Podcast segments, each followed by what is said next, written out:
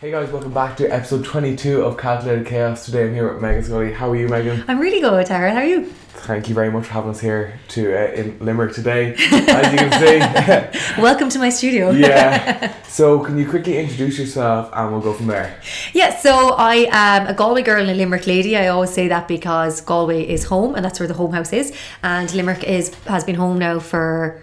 Wow, it's since twenty fifteen actually. Wow. Um, but I went to university here back in two thousand seven, so I've kind of dipped my toes here a couple of years ago, and yeah. um, always loved Limerick as a city, and I'm delighted to be back here.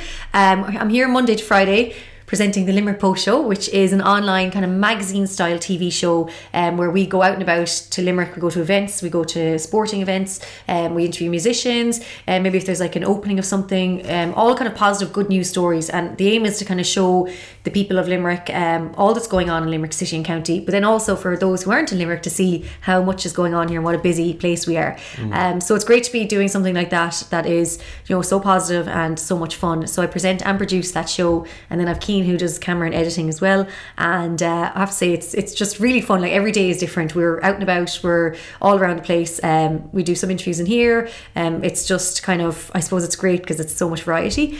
So then that is Monday to Friday. Mm. Saturdays I and Sundays I present on Classic Hits, which is Dublin based, um, but it's a national station, so I have my own kind of music show on Saturdays from eleven to two, which is the eighties, nineties more kind of classic tracks, which is a mixture of everything. And then on Sundays I present Guaranteed Irish, which is an Oscailga Béarla show, so it's the bilingual, um, and it's only Irish music. It's classic Irish songs but also brand new Irish songs as well, so mm. it's great because it has the mix of two, and it means I get to interview and meet upcoming Irish artists and play their music, which is always exciting. And I have to say the Irish music scene is stronger than ever. And then job number three is um, I'm a news panellist on the Today Show with Donnie and Mora and R T, which is um, I'm, I'm on Mondays mainly, so like every second Monday I'm down at the Cork studio um, just chatting about like the topical news stories, so mm. it's kind of usually current affairs, but um, kind of pop culture and I suppose things that are like trending in social media, so mm. I love that. So I'm getting all areas of media in, and also I am writing my My second book now as well, so I'm an author. So uh, I guess that is my four main job titles. Yeah, kept very busy anyway. Uh, Certainly am. Um, so I suppose we met through Zeminar. Yes. So we spoke on the same day on Zeminar. It was back in October, wasn't it? Wasn't it, it was. It was um, the tenth or eleventh of October, I believe. It was all across yeah. those few days. It was early. Yeah. Yeah, we were we were both on the Tuesday. Yeah. That was yeah. It. How did you end up getting in with that? Um, it was. Um, It was Damien and, and Ian that both approached me actually and mentioned to me. Now I've been watching Zeminar for since it started, and I always thought that was kind of something that I wanted to really um, speak at, because um, my first book, Broken Love, was kind of aimed at millennials and Gen Z as well. And um, I remember seeing the very first one in the R D S and thought, this is such a good event, and it was the first of its kind, and I was kind of like, that would be like the dream event for me to speak at. Um, but um, since the, I suppose, it first came out, and since I spoke at it, I've actually been speaking at other events across Ireland, um, events for young people, for all generations, for all age groups. And I think that is where maybe the guys came across my, I, I share videos from my talks. I think that's how they found me, mm. and they reached out to me. And of course, as soon as they asked, I was like, absolutely. So I was delighted. Yeah. Um, and it was great to speak to so many young people and to kind of, I suppose, get messages of hope across as well. And uh, it was a really interesting day, and I'm uh, hopefully looking forward to the next one. Yeah, no, absolutely. Because uh, they only have recently posting your, your clips yes. up on YouTube, because I know they're rolling it out over, over the next year or so. But um yeah, no, it was that was a really amazing day. Like I was in, I like three years ago, I was a T Y in the audience, yeah. in the R D S, and it was funny. I'm pretty sure it was Owen McDermott was speaking. I remember sitting there in the audience going, man, I wish I was up on that stage. I was like, that was that was, that was like the thought process going, because I always love public speaking, and it was the sitting there going like, oh, I'd love to be up on that stage, and like the. The kind of full circle thing when eventually, like one week beforehand, literally one week, Damien went, do you want to choose more and Solid? I went, yes, please. Yeah, just give it to me. Yeah, amazing. I'll show up. But um, that was a really amazing event, and hopefully, hopefully they might bring you back in next year. Well, especially because you were so close in age to those that were sitting yeah. there, which was amazing. So it's incredible to be able to do that. And like, I think that's a, one thing that a lot of people should learn from is that, like, you know, you can set these goals at any age and achieve mm. them in a short space of time. Yeah. So it's pretty cool. Yeah, no, absolutely. And that was kind of the whole premise of my talk, is that like you're not too young to start. Like I feel like some people, like I feel like because this, like this age with the internet and everything, we have so much capabilities mm. of getting, following your dreams, whether that be in music, you know, like you're seeing so many, I'm seeing so many young artists, and you're seeing on the Sunday show with our Guaranteed Irish, you're seeing these young artists mm-hmm. that are starting to build their own platform and starting to get recognition, you know, hundreds of thousands of streams, you know what I mean? And they started from, well, they're still just recording out of their house, you know what I mean? So the fact that something as simple as that, that with regards to music, business, YouTube, you now can get out there. You don't yeah. need to wait for a record label. You don't need to wait for that person to give you the thumbs up. You can go get after it. And um, I think that's a really cool day of people really reinforcing that, and obviously the whole mental health aspect of it as well. So um, you were born in Galway. I was uh, born in Dublin, actually. Born in Dublin. Yeah, I, I don't, I don't say that as much. So I was actually born in Dublin. Okay. I know, I'm from everywhere. Yeah. So I was born in Dublin, raised in Galway, and living in Limerick. Okay. So what age did you move to Galway at? Um, I was five years old, so I was halfway through um, baby infants in Dublin. Oh, um, okay. We lived in Dundrum, and um, my parents separated at that time, yeah. and then Mum decided she wanted to raise us closer to home because home was Galway. Well, actually, both my parents were originally from Galway. It was typical of the eighties. Met, got married and moved to Dublin. That was kind of yeah. what everyone did.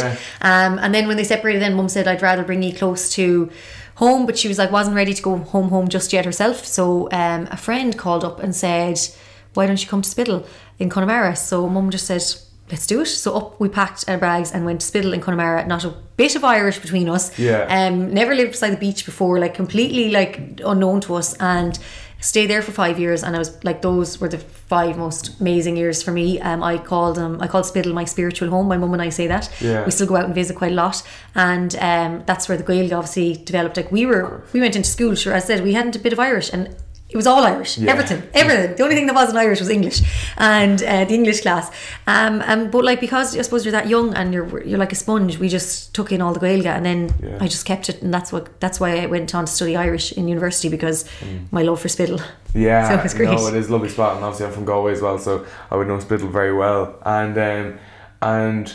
Then, when you were ten, what part of Galway did you move to then after that? Then we moved to Ardrahan, which is South Galway, which is near Gort, and yeah. that's where Mum and Dad originally from. Oh, okay. So we right. moved back to where Granny is. Granny Sadie is there, so we ended up uh, building a house right beside her. And now there's like pretty much all my aunties and uncles are all in the one area, so it's like taken over by all of our family. Okay. So that's still home now. That's where Mum has stayed, and then Mum stayed there, and I suppose since I was there till I moved to Limerick for my undergrad, and then... Yeah. So I've kind of been moving around since.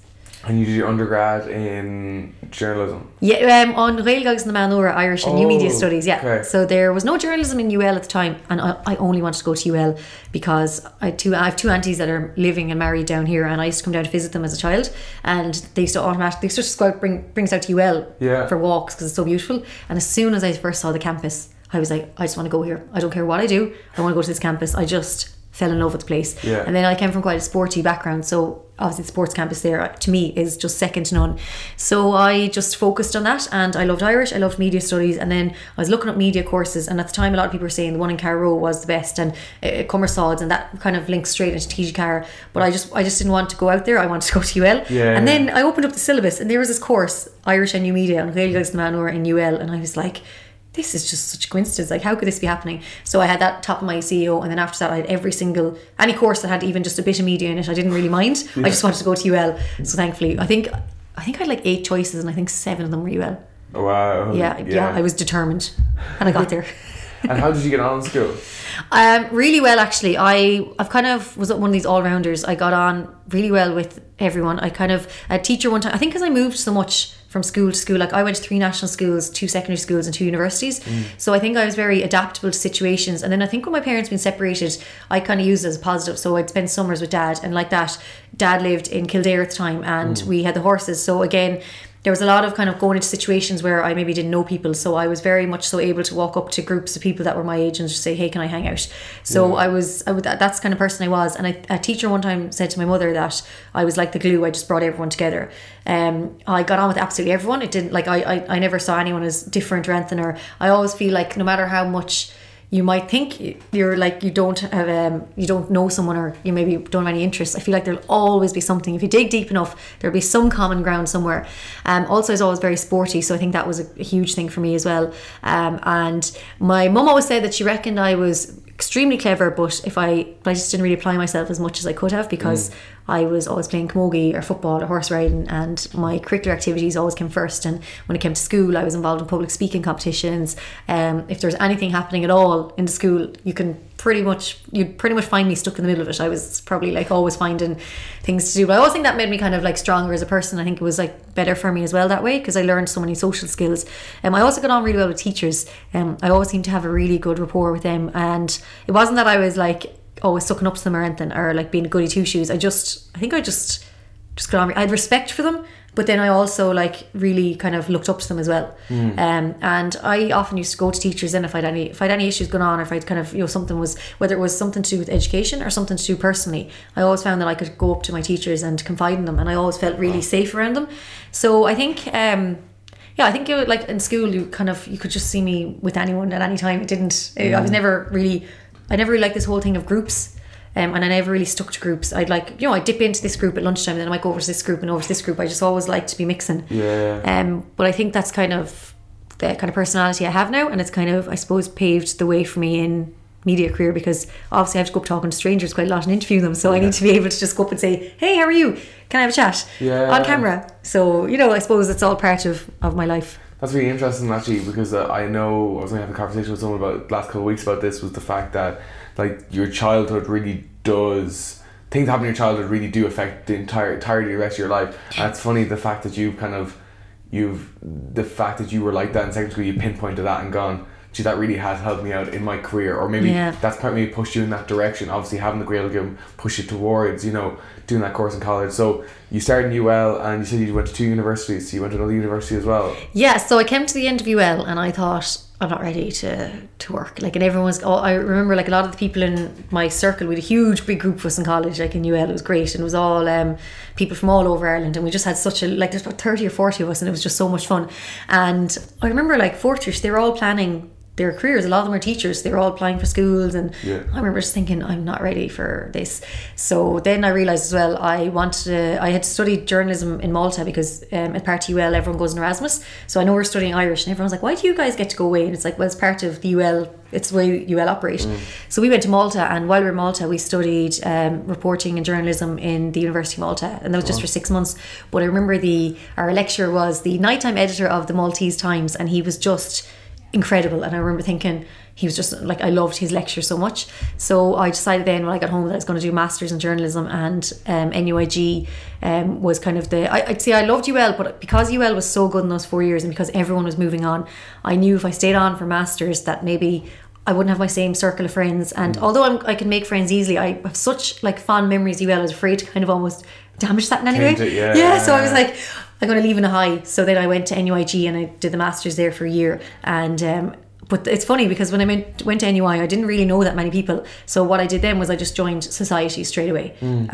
And um, that year was, it was actually a really interesting year for me, because that's when I hit a really low point in my life. Mm. So I was really struggling to try get through my master's, but then also try keep my like keep everything together, and I was trying to hold on to so much stuff. And then I just kind of found that year to be probably one of the most difficult years of my life, but then I still managed to come out with my master's at the end of the day. Um, so mm. I think for that, for then sometimes I have to like kind of say, okay, you did it, give myself a pat in the back. Now if I had to repeat the year I would have, because I didn't want to throw away the master's either, but thankfully at the very end I was able to kind of pull myself out and just kind of concentrate and just get through and get to graduation. So mm. um yeah, so that, that was the two universities then. So two very different experiences, but then I met the girls I met in N U I G are still like my closest friends now, oh, okay. years later. So it's it's been really interesting, because while the year was quite emotional and tough, um, I've come out with like these incredible friends, and that was, oh God, I graduated in twenty twelve, so that's a good few years ago now. Yeah. Um, so you delve into a little bit of what was kind mm. of reoccurring at that time, because you, you talked you talk, your talk is really central on that, so do you want to talk about what was kind of coming up at that time? Yeah, so I think what ha- well during the Masters I, I noticed the summer before I went into N U I that things were starting to kind of crumble around me. Mm. Um, I was always very happy and smiling, and everyone used to always say that, they're like, you're always smiling, you're always happy, and I was like, yeah, no I am, like, because mm. I am. But then I found suddenly I was like struggling to kind of be so happy, and I was like not feeling happy anymore. I was struggling to get out of bed. I was struggling to go into my lectures. I didn't want to go to lectures. Um, I wanted to go on nights out, um, but I wanted to just go on night out after night out after night out and stay in bed all day long and just go out again. And it was like, I think in a way socialising and drinking alcohol was, I felt was the only way I could kind of cover up what I was like, that I, because I was feeling so bad. But obviously alcohol has an opposite effect. Of course. So it was making me feel worse every day. So I was just in this really vicious cycle where I was kind of socialising all the time and then feeling awful the next day and then going out again, and then it was just going on and on and on. And then I remember like just feeling so emotional all the time. Like we used to watch Home and Away every day, like religiously in college. And I remember one time my housemates and I were all home at lunch watching it, and I was bawling, crying. And then I looked around and I was like, couldn't understand why nobody else was crying. And I was like, it's really sad. And they were like, yeah, like it's sad, but it's not like like yeah. crying sad. And I was like, what? Like, what's wrong with you? And they were like, what? They were kind of like, no, like it's not that sad. And then one morning, I'll never forget, I was watching Ireland A M, and there was some someone on talking, and my housemate came down, and I was roaring crying into my breakfast, and she was like, are you okay? And I was like, it's just really sad. It's so sad. And then she was watching it with me for a bit, and she was like, oh God. And she was like, it's not that sad. Mm. So I think the thing was, I was sad. Yeah, yeah, yeah. So um, I one morning then I woke up and I was crying nonstop, and I couldn't stop crying. And I remember I just felt horrible. I felt low. I felt sad. I felt miserable. I felt lonely. And my mother came into me and she was like, right. And I was like, I'm losing my mind. I was like, I think I think I'm done for now. And I was like, oh, like all this, like uh, the media studies, like everything I want to do. I wanted to be a presenter, and I was like, it's all gone, and I'm never going to feel happy again. And like my friend, one another friend said to me, she's like, the sparkle's gone from your eyes. And I could see it. I looked in the mirror and I just, my eyes were like gloomy and there was like nothing there. Yeah. And I was just, so I just felt like I, I was at the end. And then Mum said, no, she goes, now we have to concentrate on you. She's like, you know, it's time you deal with the past. And I just thought it couldn't be the past, because I thought the, the, the past was the past. It was so many years ago. Why would that be affecting me now? But I suppose um, I, what I've began to realise after a while, when I, because I, I went off and got professional help, was that it was the past, and because I hadn't dealt with stuff that happened in my childhood and it was coming up after me. So I guess my parents separating, I didn't think it was such a big deal at the time, because I was five and I was so young, and uh, we moved to Spittle and we were in the beach and Irish and friends and everything, and that was the summer of ninety-five when we had that crazy heat wave, which I think now twenty eighteen is after bypassing. So we spent the whole summer on the beach. So as a mm. child, sure, I thought this was the best place ever. Um, but it's only when I got older I realised that certain things from my parents' separation did actually creep up, like things like not having dad around as much, or um, I suppose having parents living in different places. But then you see, I but now I'm able to look at the positives of that. I said, like making new friends and adapting to situations. Yeah. So I suppose there was parts of it that were upsetting to me and kind of did cause a bit of childhood trauma, so I had to deal with that. Then obviously the biggest blow was in two thousand five, uh, my brother Marcus was killed in a car crash. I was fifteen at the time, he was eighteen. Both of us had just finished our mocks, and on the Friday night I was going horse riding and he was going to rugby training, and his friend, our neighbour, drove him because he'd just gotten a new car. And I suppose back in the day, this is before all those mad um, like I know nowadays it's really hard to get a licence. Back then I think you turned sixteen, you got your tractor license, and once you're seventeen, you just got you got your provisional, and that was it. You didn't need lessons or anything. Um, and then the boys were coming home from training, and there was, I suppose, a bit of driver inexperience as well. And there was a crash, and both the boys lost their lives. And like I remember thinking, it was midterm as well, and it was just a huge shock to the whole community, and not just the community. Like we came from Dublin, we lived in Spittle, so you had people from all over. Marcus went to the Gaeltacht for the summers, and um, so you just it just was like the amount of people that came around to, to support us was incredible. But at the time, like I remember my parents were like obviously devastated. My mother was like terrible, terrible way. Like I can still sometimes I can still hear her cries. Like it was just the most painful screams ever, and the same with Dad. So I just thought at the time, right, I have to be strong, because Marcus was always a strong one for all of us. So I thought, right, this is my turn to step up now. I was only fifteen years old, so I didn't really know what else to do. But I thought, if I'm brave and if I look after my mum and look after my dad, you know, if I help them through it, then it'll be fine. So I tried to do that as best I could. And then my dad got really sick, and he was always kind of in and out hospital, and he had a lot of health complications like all through our childhood. And Marcus and I would have been in and out to quite a few hospitals to visit him. But he was like the bionic man. Like Dad would go into hospital on a Saturday, and then on Sunday he'd be out riding the horse. Yeah. And I'd be like, Dad, what do you do? And he'd be like, the horse needs to be ridden and no one else is going to do it, so I'm going to do it. And he'd be like, yeah, but you literally just were in hospital yesterday with like drips and everything. He was like, I'm fine, the horse needs to be ridden. But I think that kind of actually kept him going. I think Dad constantly had goals, mm. and he always like had like there'd be a, a show jump competition on in like six weeks, and he'd be like, right, I'm taking part in that. And I'm like, Dad, your health isn't strong enough. And he was like, my health is, I'm, I don't care. He's like, I'm, I'm doing it. But he was really stubborn, and he fought through so many illnesses, and he just, no matter how bad things were, like Dad always pulled through. Like everyone used to always like say like, we don't know, like how he was surviving, we didn't really know. But then again, I said, I think it was, again, it was the goal setting. It was constantly targets, targets, targets. Um, but after Marcus died, then I think that was just like, that just wiped him out, because he just, I think he fought so much all through his life that, like, suddenly his son Marcus was gone in one accident. Like, Marcus didn't even get a chance to try fight, or even just a chance to even, like, you know, get a second chance, I suppose, to even at life. But um, I think in a way dad as well probably felt a little bit guilty that he cheated death so many times. So he just got sicker and sicker, and what happened was then he just couldn't fight the disease anymore, and he couldn't fight anything. Like, he, like I, he'd be in the hospital, and he'd like get a cold or something. He wasn't able to get rid of it. So um, a year and a half later, then Dad passed away. Um, it was August two thousand six, and at that stage, then I had switched schools. I'd gone to my second secondary school, and I just want it was my leaving cert year. So Dad died in August. September then was the start of my leaving cert year, and I just thought, right, need to get into this year. And I thought, okay, so I spent the time looking after Mum, then Dad died, then I went into school, and I had the leaving cert, and I just kept my head down, focused. um, I played camogie, and I'd gone on the Galway minor panel that year, so I think that was a huge thing for me, because it was like getting to play for your county, but also then being able to kind of like have a distraction. So everything was a distraction for me, and, and go mm. and again, it was kind of goal setting too. It was like get to the mocks, get to the leaving cert, get to the play for Galway, get to university, get your course in U L. So that all happened. So because life was so busy, and then because I got to U L, and I got and I adored it down there. And I think that's why I love U L so much, is because the four years down there were kind of like, it's like grief decided to give me a break and said, we're going to leave you off now for these four years, enjoy yourself, mm. have fun, but we're going to come back to you soon. Yeah. And that's when I came back, was during my Masters. So it was really mixed bag for me, because I was I loved N U I G and I loved the Masters, but it was such an emotional year. And then obviously what I had to deal with then for those few years afterwards were, were grief and loss. And I had to go back to ninety-three or four, I think, when parent separation happened. I had to go back and live some of those moments to get through them. I had to go back to two thousand five to relive Marcus's death and go through his funeral and his, I suppose, everything that went with that. Then I had to go back to Dad's death, and his dad was dying for that summer, so I spent that summer in and out of hospital. So I had to go back to all those moments mm. and kind of relive them to get through them. Mm. Um, so I spent, I'd say I spent a good, that was twenty twelve was the really bad year, and I'd say it took me to twenty fifteen to kind of get stuff to get get kind of like sorted, and that's when I ended up coming back to Limerick. Now, I'm not saying I'm everything's perfect now, but like I had a few dips then afterwards, but it was kind of just, now that I know I know like when it if a dip is coming, I know how to deal with it now, whereas back then I didn't. I was kind of looking for a quick fix all the time.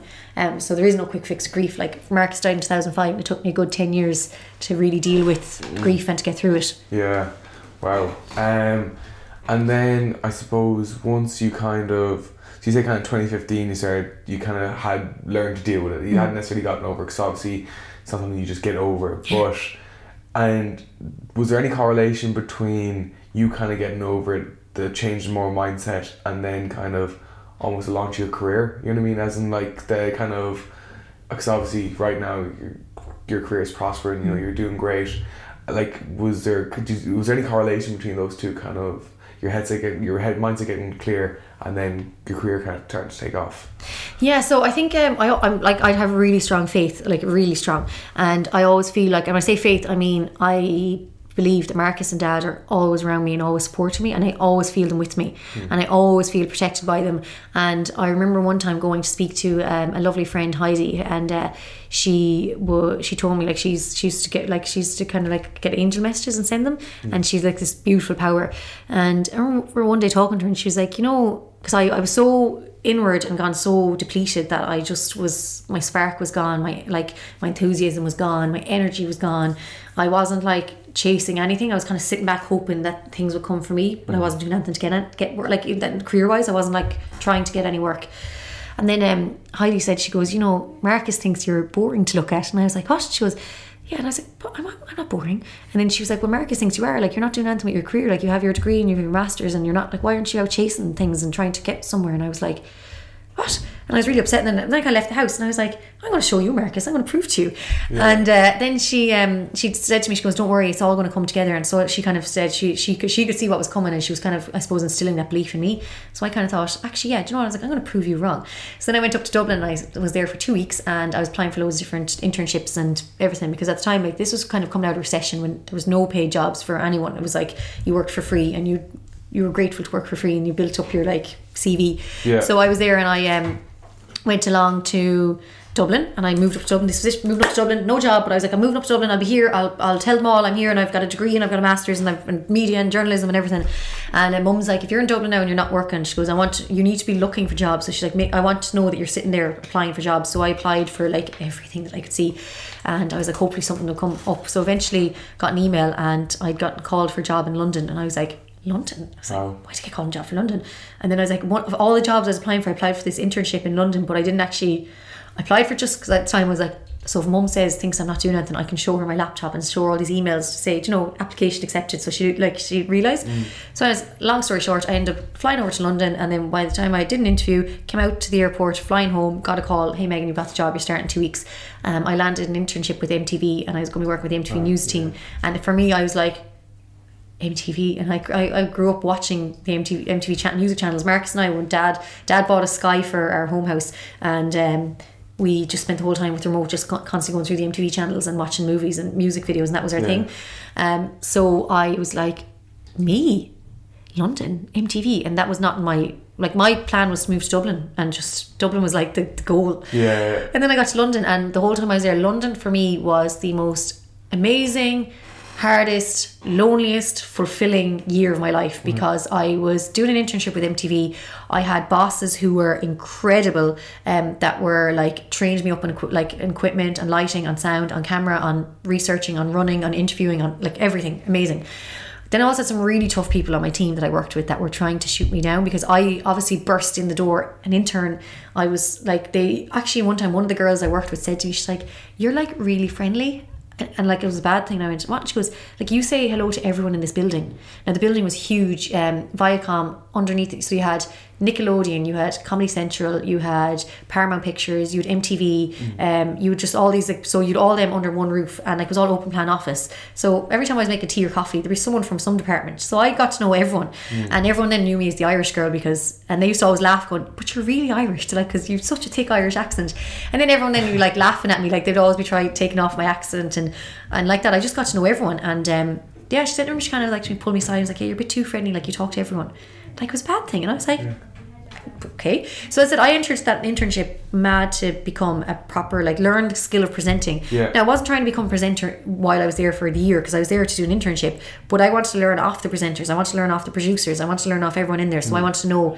But by the time I left there, I remember being really depleted, thinking I wasn't good enough to be a presenter, because like sometimes like it was like, I, I find sometimes in me, like in career, like it's people sometimes want to try clip your wings, and it's like mm. when it's hard to find, it's and there's nothing. And then, but then you meet people who really want to help you soar, and that's great. So I kind of try to like learn from everyone and just kind of try not to take two things too personally in careers. But also London was a really lonely place, because I was you're living like it's it's kind of, unless you have a really tight group of friends over there, you're going to find it quite lonely. Mm. And I just found that some weekends I could come home on a Friday and I might be on my own again till Monday, because mm. re- everyone would like be gone for the weekend, or everyone in the U K loves to get out to the countryside, and I didn't have a car and I didn't know people in the countryside, so sometimes I just go into Battersea Park with a book. And that year I think I read more books than I've ever read in my life, because I had to get um, public transport everywhere, so I read books. It was constantly books, books, books. There was no internet in the underground, so all I did was read. So that for me, that was actually hugely rewarding, because I got to read so many really incredible authors. And then I spent weekends, I had to learn how to be on my own, and I had to learn how to like literally enjoy my own company, which obviously is something really hard, hard for anyone. And that year then, like I actually got to really enjoy my own company, and I became really independent, and I just came home like with a really great C V, but also this newfound independence that I didn't have before. Mm. So uh, like it was a really kind of tough year in so many ways, but also now looking back, it was probably a really rewarding year.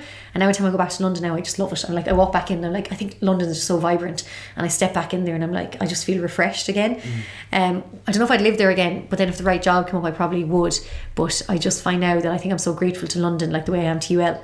Yeah. Um, so yeah, I think I've completely went off path there, but yeah, no, no, but I think yeah, constantly yeah. spurring me on. I think yeah. So I think my, I always I said I always feel Marcus and Dad are constantly pushing me. So people nowadays say, how have you got so much energy? How do you do so much work? And I said, because I love everything I do, and I know that Marcus and Dad will be proud of me, but I also know that they'd be constantly pushing me, because they're real goal getters. Like my dad was a massive goal setter. Like my dad was in the Guinness Book of World Records. Um, Dad was just like like incredible like. Superhuman. Uh, Marcus was also like full of life, and he was really enthusiastic about life, and he had actually like so many plans for his future, which obviously he never got to do. So for me then it's kind of like I want to do them proud, but I also want to like do them justice as well, because their lives got cut short. Yeah. And I just think now I've th- thankfully I've learned that life is so short that there's absolutely like it's just so. I know a lot of people go through tough times, and when I was going through a tough time, I thought I'd never be happy again. And here I am now, and I'm like, now I feel like I know what the real meaning of happiness is. And I just think life is so short that I don't want to be having. I don't want to be upset. I don't want to be down anymore. I don't want to be having like. I don't. I, I want every day to kind of. Mean something. I want every day to like get fulfillment out of it, and I think that's what I'm doing right now. Mm. Um, which might like I know I'm working like seven days a week, but as I said, I love it. Like I just, I just kind of get such a kick out of everything I do. Yeah, yeah, no, I totally understand that, because I, I work seven days a week, so there's no, there's no, we, we, we, weekends only exist. You know yeah. what I mean? It's not a thing. You know what I mean? So totally understand that. But yeah, it's amazing that you found something, because like a. The thing that scared me the most probably when I was younger was seeing people go into jobs that they hated. You know what I mean? Oh, yeah. Like, as in, like, even as a young child, like, seeing people try commuting to work, or people moan about their jobs. You know, if you're in the gym. So I, yeah, I was, like, fourteen, fifteen when I started CrossFit, so I would have been training with people, you know, twenty, thirty, forty, fifty even, and, like, them moan about work, saying, oh, thank God it's Friday evening now. I can enjoy the weekend. I'm like, no, yeah. like, what?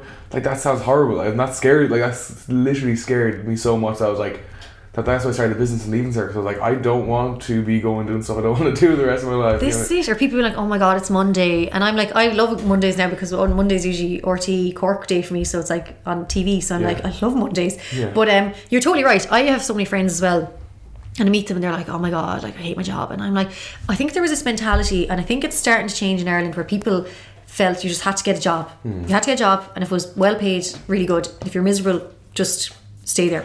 And that's the kind of, and where I think now with the younger millennials and the Gen Z, it's kind of like, well, no, why should we be miserable? And I like, I, I admire people that I meet that are, that change their careers. Like I met a woman at an event, and she had like this really amazing like job in the medical field, like really well paid, really good job. And she just realized, she was like, I'm not getting fulfillment out of it. So she completely changed her career, went off down a completely different career path.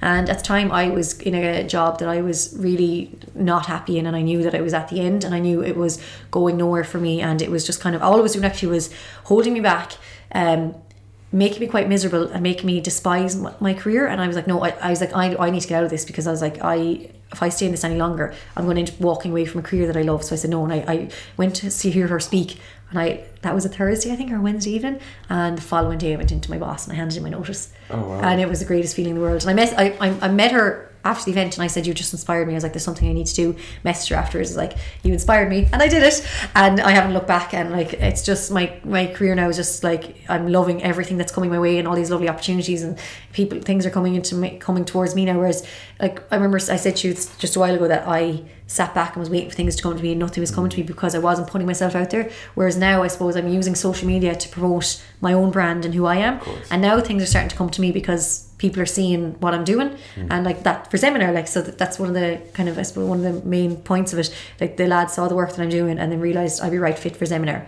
So now I'm kind of like loving the opportunities that are out there. And again, it's probably a lot of self-promotion, which you know yourself, like on social media, I'm constantly yeah. having to promoting the brand that is Meghann Scully. Of course. So now, like, I do have to, I do see myself as a brand now as well, which I know some people are like, what? I'm like, but in this industry, you kind of, yeah, because who you are is your brand, and you know what you put out there is is your brand mm. as well. So I'm very conscious of that, um, and kind of just make sure that I put out the right brand as well, and yeah. and that other brands want to work with me. Of course, yeah, because like as in, like when you're like you said when you're posting, like you're always conscious of, is this true to my brand? Because like it's yeah. a, because. Like everything you put on the internet, like you know, there's been so many issues over the well, not issues, but so many times over the years where ten-year-old tweets come up, and like Kevin yeah. Hart, for example, that you know, mm. Kevin Hart has a phenomenally strong brand, like you know, yeah. like that man is invincible. You know, is doing everything under the sun. Him and The Rock, I think, are two of the hardest workers probably in like in the public eye anyway. But um, you know, ten-year-old homophobic tweets coming up, you know, an up-and-coming yeah. comedian, like a different time. You know what I mean? And I'm like, I'm. I don't know about the whole, how I feel about the whole thing of digging up ten-year-old tweets, because like if you look at him at ten years ago, he was an up-and-coming comedian. Yeah. Comedians say outlandish stuff. He was trying to be funny, trying to build his name for himself, and then probably had very few followers. Yeah, like as in even Gary Vaynerchuk, you know, doing yeah, like, yeah. Gary V was posting yesterday about was it ten-year-old tweets, and they get like four likes. You know what I mean? Now he has yeah. millions and millions of followers. You know what I mean? So they all started with nothing. No one was watching, but now. I don't know who's digging up. People are getting paid to dig up old tweets, you know. To, it is scary. Is scary. It's yeah. so scary. Because like you think like, when I think when I first started on Twitter, like I was probably like, I probably had like ten or twenty followers. Yeah. And like I was probably just, chur- like at one stage, like someone said to me, like, you're putting out loads of tweets and Twitter that like are just nothing, like it was just what my random thoughts were. Yeah. And like I know as well that when I was going through my bad phases, I went through this phase of posting all these like quotes and deep meaningful things all over social media. Mm. Now I know at the time it was actually a cry for help, but I think people were kind of getting sick because they're like, oh, she's constantly posting these like sad quotes, but like I think in, inside I was like screaming, being like, please someone help me. Yeah. And that's why I was doing it. Um, and I think now, like if I'd say if I saw my tweets from like person I was ten years ago is a completely different person to who I am now. Mm. Like I was twenty, and I remember thinking when I was twenty years old, um, this might sound mad, but I remember at the time being like, by the time I was thirty, the way I saw myself in ten years was married with kids. Genuinely, I was like, yeah, by the time I'm thirty, I'll be married with kids. And I wanted like a few kids, and I, that's the way I saw it. And I was like, I'll have my house built, and I'll probably live in the countryside, and, you know, little housewife. And that was yeah. kind of, that was it. Now I'm at thirty, and I'm like, oh my God, I don't even know if I want to get married. I don't even know if I ever want kids. Mm. And I'm like, I'm like so career driven right now, and I'm so, I'm loving what I'm doing. Um, I don't have my own house. I'm still renting.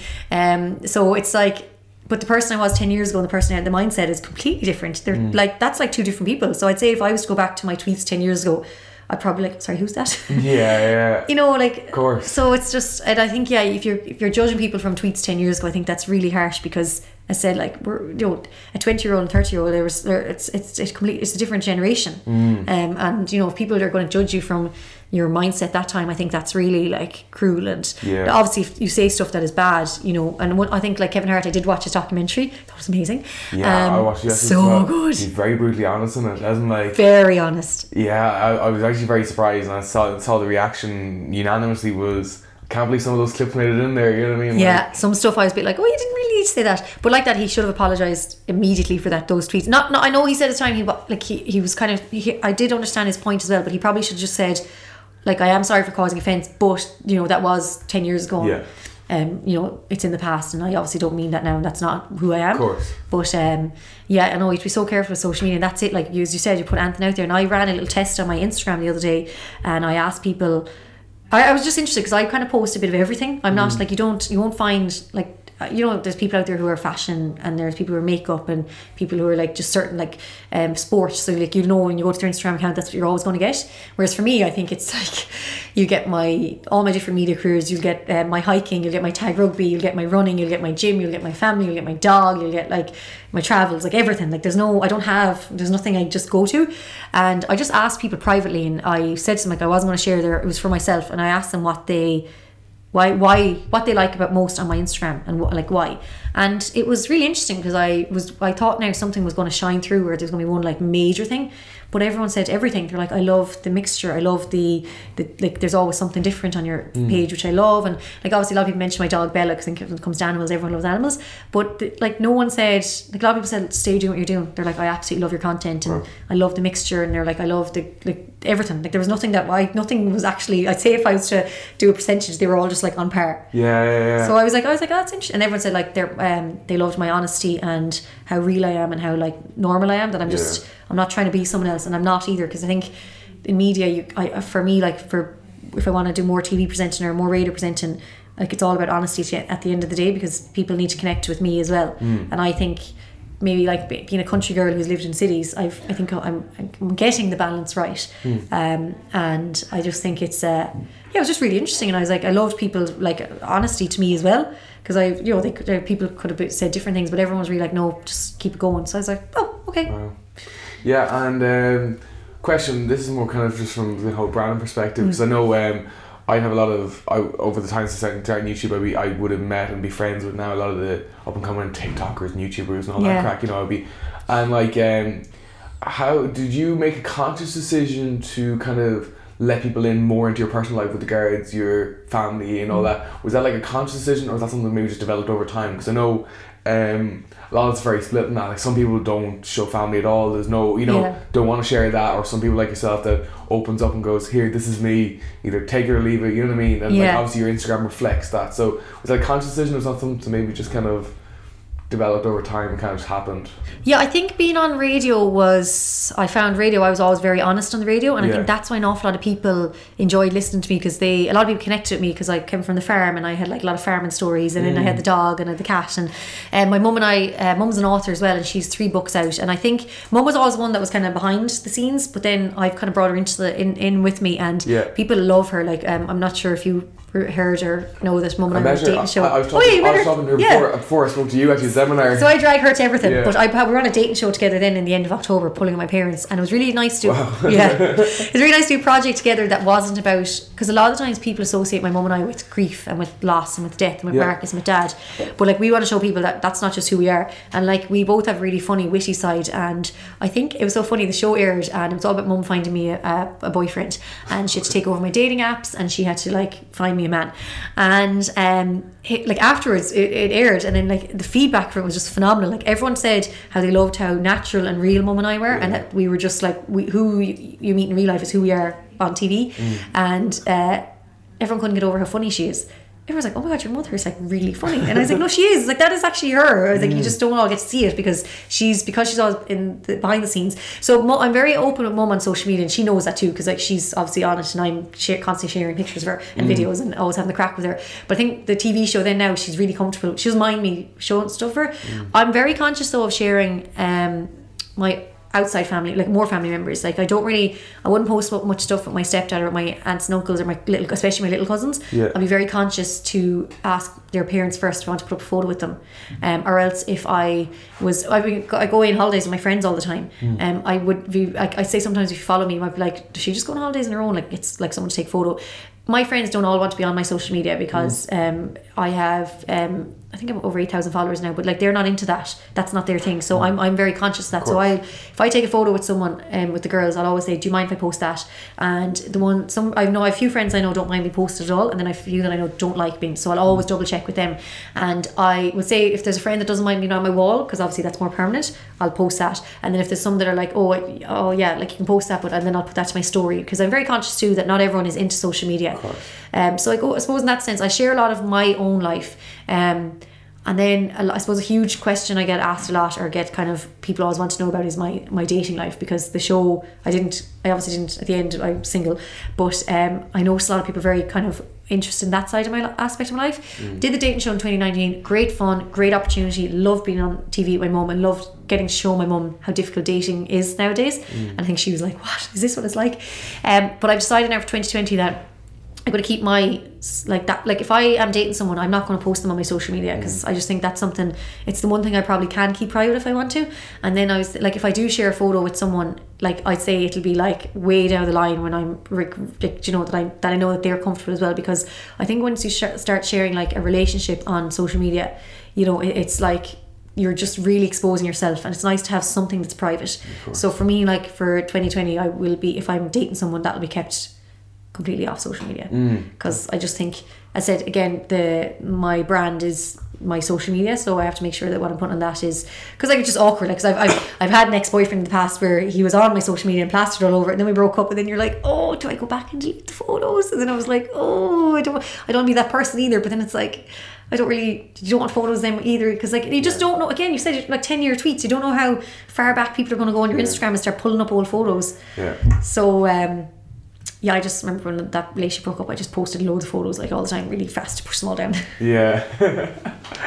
um, and then um, that's actually really interesting, actually, because that's something that is talked about very often, is that, you know, because kind of, you know, especially a lot of the up and coming media stars or the Instagram influencers and stuff, that isn't like, you know, some of them will be, oh, have, have a partner, oh, I'm going to share it all straight away, or some of them might be together for a couple of years before, you know, yeah. you can see a sign of them. So, um. And have you found, this is more because because you kind of kind of talk about relationships and stuff, as someone in the media, as someone kind of in the public eye, have you had any, have you had people kind of come into your life that have kind of like, mainly just because you're in the public eye, that have kind of maybe trying to leech off of that, or not maybe not leech off, maybe leech is a bit of a strong word, but kind of maybe just trying to come in because you're kind of on the rise at the moment and your career's going so well and stuff? Oh, well, I found after the dating show an awful lot of, not an awful lot, sorry, that sounds not an awful lot. A few people like were messaging me when they, because I did a Q and A afterwards, and everyone's like, um, did you, are you dating any of the guys, or what's the story? And I said, no, I'm, uh, then at the time I was like, no, I'm still single. And then I just had a lot of people going, do you want to go on a date with me? I'd love to take you out on a date. And I was like, oh, I don't even know you. So I, I like, and I I'd be very, I wouldn't date someone off Instagram or Twitter or Facebook that I don't know. Mm. And I've I've been asked out through social media, um, straight out. And I've just been, I actually applied and said, look, I, I don't date people off, off social media. I've deleted my dating apps as well, because I just found that they were actually kind of depressing me, and they were really kind of I don't know, they weren't really good. I don't think they're good for mental health. So I um, got rid of all of those. And then, but and I find when people ask me out on, on social media, I'm just like, no, I'd rather, I'm still old fashioned. I do still think that I could, like, but I'd like to meet someone the old fashioned way, or, you know, maybe set up a blind date by a friend, because I think your friends always know who's kind of right for you. Of course. I always trust my friends. Um, I find as well, a lot of guys say they love confident girls and love career-driven girls, but then I found I've dated these guys and they're that's not the reality at all. Mm. Um, I find they sometimes feel a little bit threatened by um, the whole social media aspect and the whole media thing and being on camera and like walking, like no people kind of, not that like not saying people know my name, but like sometimes I'll be on a night out and someone like, oh, I saw you on the dating show, or I watched your post show, or I saw you on R T. And I found like an ex of mine really struggled with that, and he and that was a couple of years ago when my social media had way less like followers. Yeah. And he really he didn't like, because my social media is public, so obviously people can can D M me and can reply to my stories and can comment, and he like really had an issue with that. Um, so it's very hard to find someone that is very supportive of this career, and that's what I find. And you know, I'd, it'd be nice to meet someone that doesn't mind coming along to these events with me, or doesn't mind taking the odd photo for me if I have to. Do you know, sometimes you have to take photos course, with, if yeah, you get given yeah. something.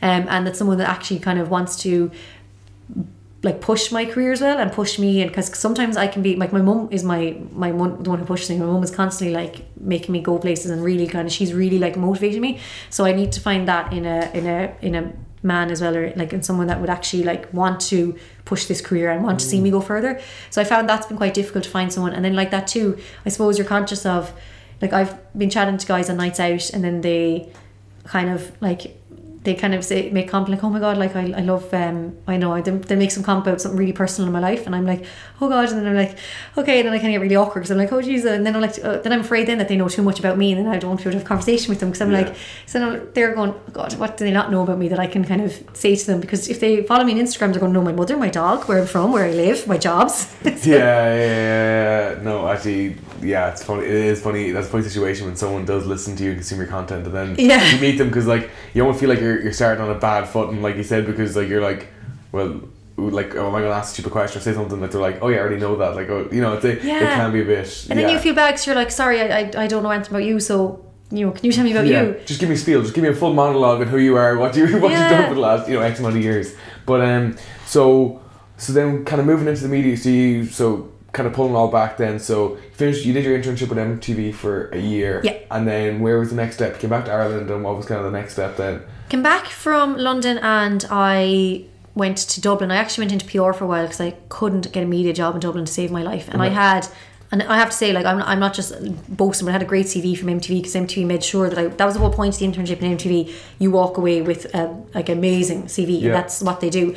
And every intern that was before me in M T V stayed in London. They're all, most, actually they're all from the U K. I was the only Irish intern, and they all stayed there and all got like amazing jobs. And I follow some of them now. Like one of the girls is um, a massive uh, climate activist over in the U K with one hundred thousand followers on Instagram. Wow. Another girl is a presenter on um, Capital One Breakfast.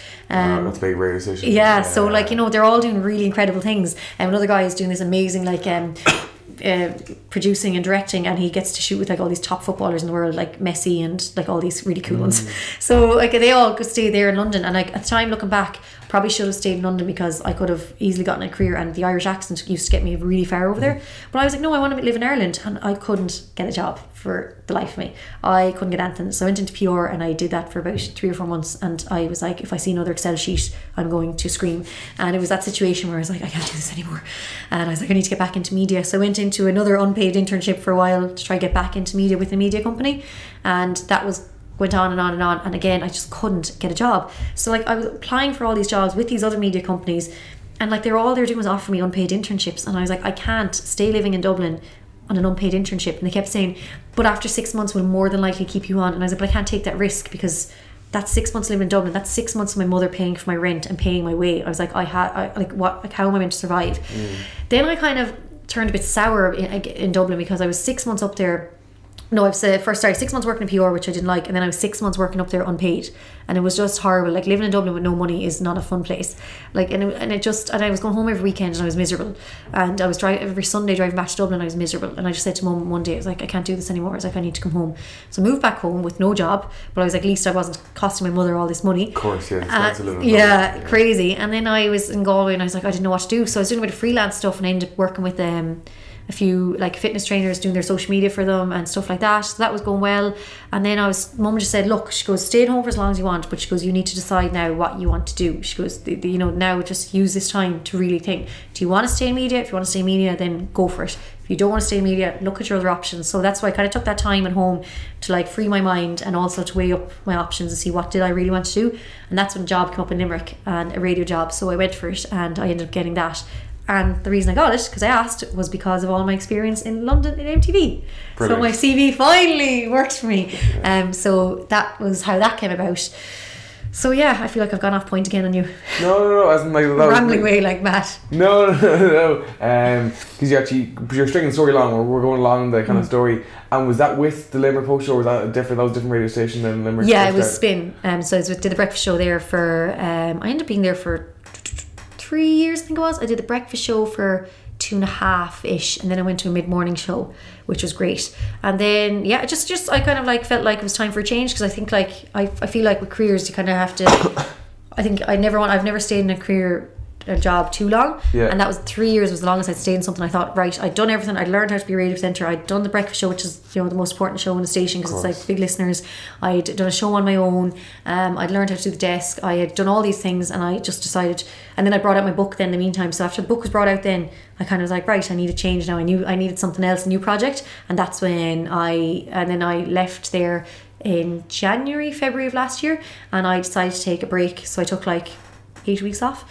Uh, just for myself and just to have like just to kind of take a break, because I think like it's very important to go, if you're going from a career to another career, I think it's really important to take some time out as well, because this thing of finishing one job on Friday and starting a new job on Monday, I'm like, no, give yourself like time off. Like mm. I Mum and I went to America, I went to Cheltenham with the girls, I like did loads of cool trips and like really fun time. So then by the time the Limerick Post started then in May, I was like raring to go. Do you know that kind of way? It was like loads of ideas, loads of op- like loads of kind of energy, and then I was just kind of ready to to start mm. again.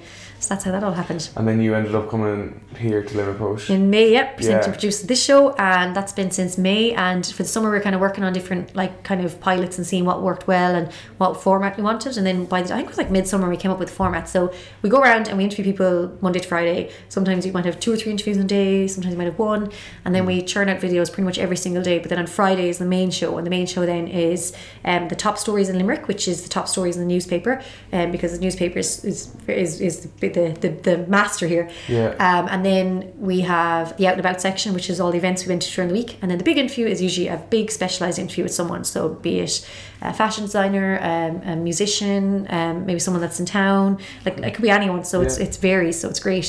So that's yeah, that's kind of the the, the main baby right now. Yeah, I, um, we're going to have a discussion with this before we started actually recording, was the fact that you are, it's, it's on YouTube, it's a YouTube show as well, yeah. you know, and like, I feel like media, we were talking, literally just having this conversation before we started, was like, media in Ireland is still quite behind. I know I'm not really in the media space at all, but kind of just from an outsider's perspective, you know, the fact that like, all the big T V shows in the States are now putting their stuff up onto YouTube, because obviously that's where I consume most of my content. I like yeah. if I'm going to content, so I don't go to Netflix, I don't go to national T V, I go to YouTube, but that's where I go to consume video content, you know what I mean? So having it up there is brilliant. And um, even them talking to M T V, actually they're now backlog and stuff, like shows that were telling ten years ago, yeah. they're, they're trying to upload that to YouTube and they're getting millions of views, you know what I mean? Like as in like, and that's really turning at the moment. So it's interesting how the whole media landscape is all those, you know, all these conventional, you know, M T V, Comedy Central. Comedy Central puts so much content up. Yeah, just throwing it up onto YouTube, and it's really cool the way that you're kind of almost leading in that sense with the guards, because I don't think, from what I've seen anyway, most of the other media channels in in Ireland and radio shows aren't really doing much on YouTube at all, really. Yeah, and that's what I think we're kind of like, that's what I love about the Limerick Post Show. It's kind of like, it's unique in a way. Um, as you said, not many people are doing it, no. and like we're having great fun with it, because we're not like, it's not like strict where we had to like follow a certain rule or a certain guideline. It's like us like trying out things to see what works and see what our audience like. Yeah. And um, we're using all the platforms on social media to to get everything out there. Um, so it is really interesting to see, and like it's just like I'm so proud of it. I yeah. like I see every time I see the branding, I'm like, oh, that's I have your name, your name under it. Like, I know yeah. my name on it too, so it's lovely. And it's like, you know, I always wanted to be a presenter growing up. Like I always wanted to be doing some sort of like presenting, and um, now that I'm doing it, I'm loving it, and the fact that I'm getting to do so I'm doing which obviously digital media is huge now, so the fact that I have my own show online on YouTube is like massive. Then I also have the T V, and then I have the radio as well, so yeah. I feel like I've got all, and I do a little bit of writing with paper as well, so like I feel like I'm hitting all the media targets, which I love. Um, it's ever changing as well, which is so fascinating, and I love that as well. And I just think it's like it's so fast paced, and as I said, I have so much energy that, and I'm, I've, I've got a really fast pace as well, so I think it's really cool trying to keep up with it, but also like staying ahead of the trends and yeah. watching the trends, and it's just like it's fascinating. Mm. And which out of all the platforms, because you literally, like, literally, like you literally said, you touch on every media platform really. Which one do you kind of enjoy the most, and what kind of what aspect? I know you enjoy all your jobs, obviously. Yeah. I think you said that, but which one do you kind of almost enjoy the most? I love the Limerick Post Show. It's funny, I, they all have different points. The Limerick Post Show I love because I get to go out and about Limerick, and I get to meet people, and I get to interview people and share that content to Limerick people all over the world that maybe haven't don't get to see it. And I think we're the feedback we get is people who are out international love seeing what's going on, and I loved like meeting people and getting stories often, because I think, you know, interview people and talking to people is kind of my, that's always been my passion. Um, so for that I love that about the Limerick Post Show. And then I love as well, I love live T V, the buzz I get off it, because I love knowing that like you're sitting there and it's live, and you're in a studio and there's lights and mm. it's like this is live, and that gives me a real adrenaline rush. Um, then radio, I just love the fact that like now, not that I can roll out of bed because I'm the studio's in Dublin, but I love just radio. You can just well, you can just head on in there, and you're behind, you're on your own in this room. You got your microphone, and you are like chatting to people, and you're playing music, and that's just really relaxed. Mm. And I don't see radio for me is so much like it's fun, so I don't look at that as like a job. I just see that as like I'm going up having a crack chatting. Yeah. Chatting and playing music, which is like what I love doing anyways. Mm. So um, I think the three of them all have really strong points um, that I love. And then, you know, the paper is still so strong here in Limerick. The Limerick Post is like such a strong newspaper, and it has such a loyal readership. So it's funny, like I interviewed Willie O'Dea in, in here in this room, and um, that went up online, and then a, a few days later I transcribed the interview and put it into the newspaper. And I people come up to me saying, oh, I read your article, Willie, mm. but like they didn't necessarily see it online. Yeah. So there's still a huge audience out there, I suppose, that aren't consuming um, media, digital, digital media the way you and I do. Yeah. Um, so it, that's always really fascinating for me. And uh, one time, I think it was Dermot and Dave were down here doing a roadshow, and like that, Dermot picked up the Limerick Post, and he was uh, made uh, reference to my in- article with Willie O'Dea. Mm. So he saw that in the paper, so he didn't see it online. So it's just it's fascinating. Like, I just think, and for me, it's like great, because I know that I'm hitting so many different target and areas and people and age groups and everything mm. with all my media. Yeah. And then you were saying there that you're after launching a cooking podcast now. Yes. As well. Yay. So is that exclusively your own stuff? That's not linked, is that linked to any other entity at all? Yeah, it's hosted on the Limerick Post. That's on the Limerick Post. Yeah. Well. So that's the, and that'll be going up on their YouTube channel as well, is it? It is, yeah. Okay. The um the so what we're doing is we it's a food podcast, and we'll be releasing the audio, we'll say, for an episode early in the week, and then we'll release the video later in the week, because yeah. again, some people prefer video, some people prefer audio, and obviously it's cooking, so it's interesting because the audio, like you're listening to it, but I think um Owen and I did a good job that you could you can almost I think you can visualise the kitchen. Um, yeah. So then now when the video comes out, it'll be just interesting to see what people consume more of. Um, mm. We've kept it very basic. It's Meals for Millennials. He's a professional chef. I'm not. Um, I'm so busy I don't have time to be cooking these like long amazing roast dinners and anything, and but I'm always up for healthy nutritious meals. So mm. the aim of this is for him to teach me, but also teach our audiences and, and listeners and viewers how to make these basic healthy nutritious meals. And it's funny, I got inspiration from the Today Show, because one of the topics I had one week was um, the most uh, search term on you, uh, Google uh, last year was how to boil an egg. So that was a conversation we were having on T V. So then I was like, oh, episode one, how to boil an egg. And I, like everyone's like, Megan, it's like it's simple, you boil an egg. And I was like, no, but I was like, how do you get like the soft egg, the you know the hard boiled eggs? I find every time I boil an egg it's a hard boiled egg, and I want a soft boiled egg. Mm. So then that was episode one, he was teaching me how to know the difference. So that's what we did. We got mm. like a load of eggs, and we did them from like runny to soft to all the way up to a hard boiled egg. So that was fascinating, and in it we're not just talking about how to boil an egg, we're chatting about hens and like sourcing eggs and the protein and all the things you can do with eggs and all the different th- meals you can make. And so it's really interesting in that sense. We I learned loads about it. Like I didn't realise that when you read the shell of an egg, it says if it says I E first, that means it's an Irish egg. Oh, I didn't even read See? It. Yeah, there you go. There you go. Yeah. No. And then sometimes if it's um, I think the U K, it'll say U K in it. Yeah, yeah. So all the information is there on the egg. So I was like, I didn't know that. So, so that's, yes. that's, that's they're informative as well, and they're like interesting. So as I said, that's the first one, and we will make her. We will build to get me better at cooking. Sorry, excuse me. Um, more I suppose difficult kind of meals, but for him it's simple. He's just like, no, you just do this. But he made everything so simplified that I loved that. Mm. So I can't wait now to start rolling out all the episodes, and then I want to recreate everything. Yeah. When I go yeah, home on my yeah. own, just to like see if I can do it without him. Yeah. Keep your Instagram obviously updated. Yeah. How it goes. Um. So two final questions before we wrap up. One, it's something you touched on earlier, and just because we kind of skated past it, but. Uh, You said your dad was Guinness for a record. What, what was it for? Oh, yeah. Um, so my dad grew up on horses. He was um, a show jumper, and he wore the green jacket for Ireland. And I think he got his kidney transplant when he was twenty-one in the late seventies. I, I might have these dates wrong. In the, mid, in the early seventies, he was twenty-one. Actually, it's funny. My mum was in school at the time, and she remembers they were, everyone praying for this man, this young guy from Gort that was getting a kidney transplant. Mm. She didn't know obviously who dad was, but at the time transplants weren't a thing in Ireland, so it was really rare. And um, dad was given three days to live because the kidney didn't take. Um, but eventually, there was um, his his my granddad, who was a vet, um, kind of got involved, and basically the kidney took. And dad was told leaving hospital, like, you know, you've had a transplant, so take it easy, no like no nothing too strenuous, like no smoking, no drinking, like literally you have to really look after yourself. So like dad of course did not listen to any of the doctors. Um, and then in the early eighties he was in the R D S in Simmonscourt, and there was a world record competition going on, and dad was like, I really want to take part.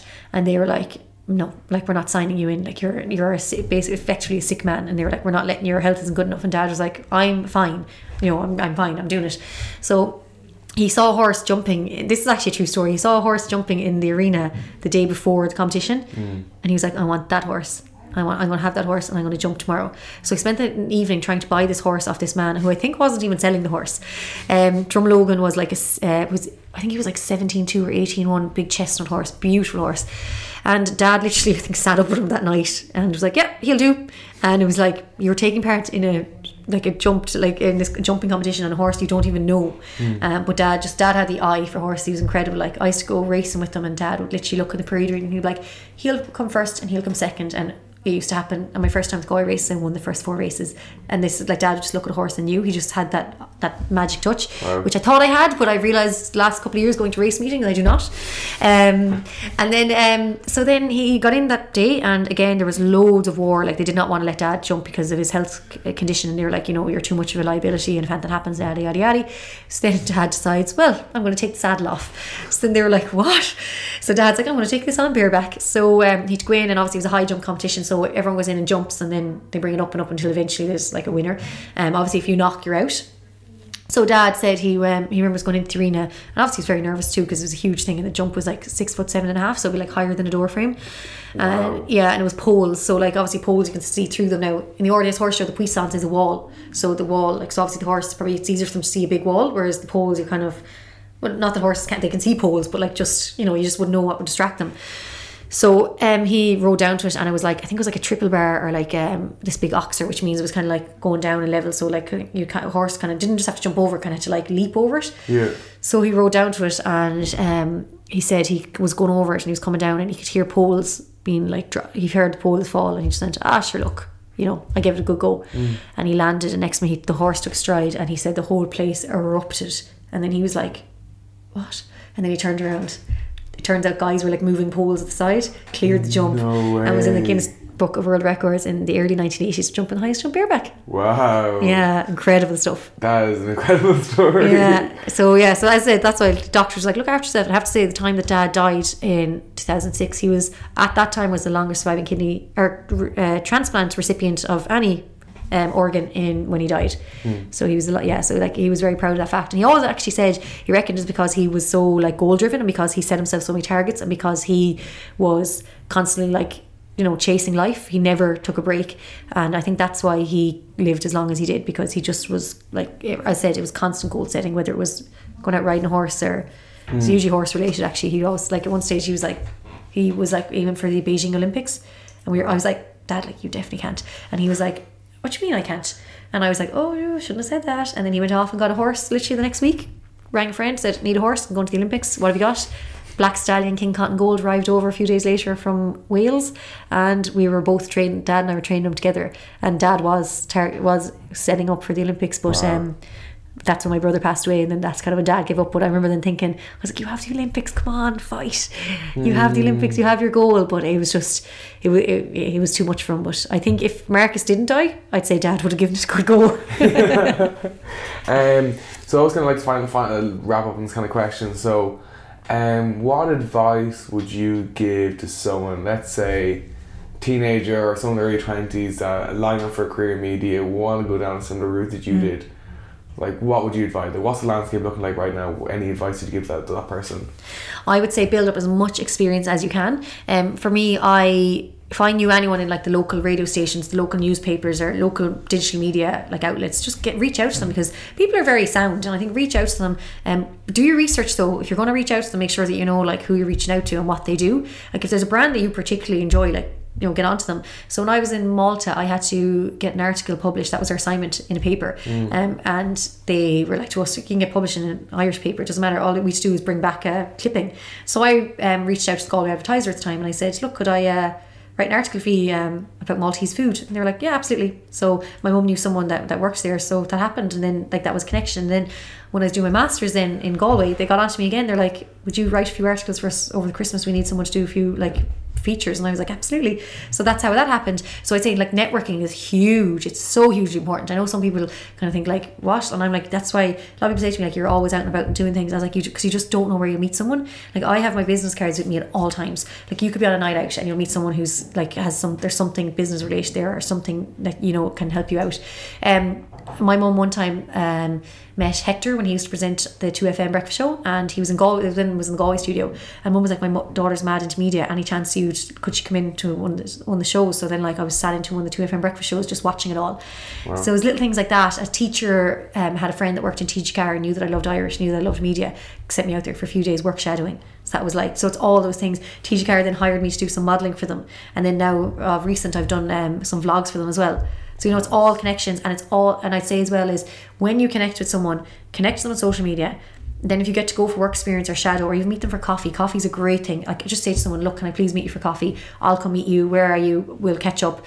Um, and like, like pick their brains and ask them for advice and ask them for like, is there any chance? And you just don't know who will be able to offer you like what opportunity. And then when you leave that place, even if it's only for an hour or two hours, connect with them on LinkedIn, connect with them again on social media, reach out to them. If you get their email address, write to them saying, thank you so much, and email them and say, this is my email address. Love to like keep in touch with you, and vice versa. It's just about constantly keeping those connections going, because you just never know who you're going to meet yeah. down the line. Um, and I think as well, when you meet someone who's like enthusiastic and really wants to learn, Um, like I find for me, if I meet someone like that, I know that if they reach out to me, I'll be like, yeah, I remember you, you were like, you really, like you're really eager and you want to learn. And I I'd, like, I hope someday to take on an intern, and I want to give them the training and experience that I got in M T V, because I want them to walk away with like a bustling C V as well. And I yeah. want them to like walk away being really trained and know exactly like what's going on and, mm. and all that. So I'd, and I'd say don't give up, because it, it's a really hard industry to get into. It's really hard to break into. As I said, I think I only like I graduated in twenty twelve. It was twenty fifteen by the time I was actually getting properly paid.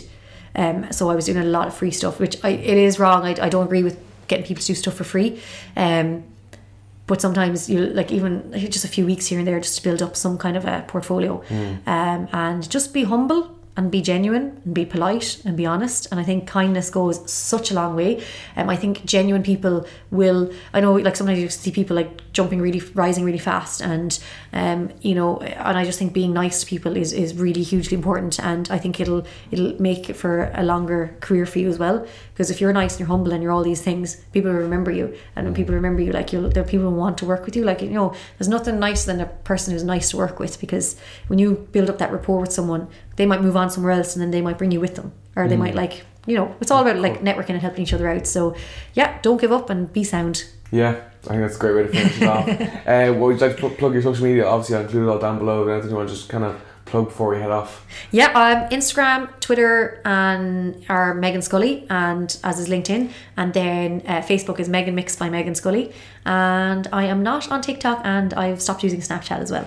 Okay. So I'm just sticking to those for now. But yeah, Instagram I suppose at the moment is probably my biggest one, but I, st- I still think Twitter and Facebook are great as well. Actually, I, I, I really think they're all really good. Um, so yeah, if you just search, because I'm, I'm M E G H A N N, so if you search for Meghann Scully, I should hopefully pop up. Yeah, that's great. Thank you very much for coming Thanks, on today. Really appreciate it. If you enjoyed the episode, subscribe down below, go follow Meghann, and uh, yeah, we'll see you next week. Good night, everyone.